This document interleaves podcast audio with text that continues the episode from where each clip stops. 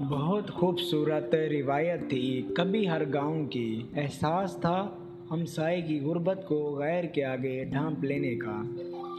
گاؤں کے ہر گھر سے آئی ایک ایک چار پائی۔ کسی بھی شادی بیاہ پہ یا دکھ پہ احساس کی خوبصورت شکل تھی۔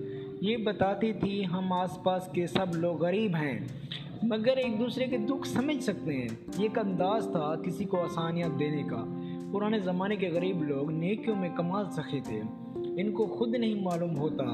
ان کی ہمدردی، احساس دوسروں کے لیے کوشش سے وہ خاص تعلق بنا رہے ہیں۔ کبھی معاف کر دینا، کبھی معافی مانگ لینا۔ بلا شبہ، ہم میں وہ خوش قسمت لوگ ہیں جو ان روایتوں کے آخری چشم دید گواہ ہیں۔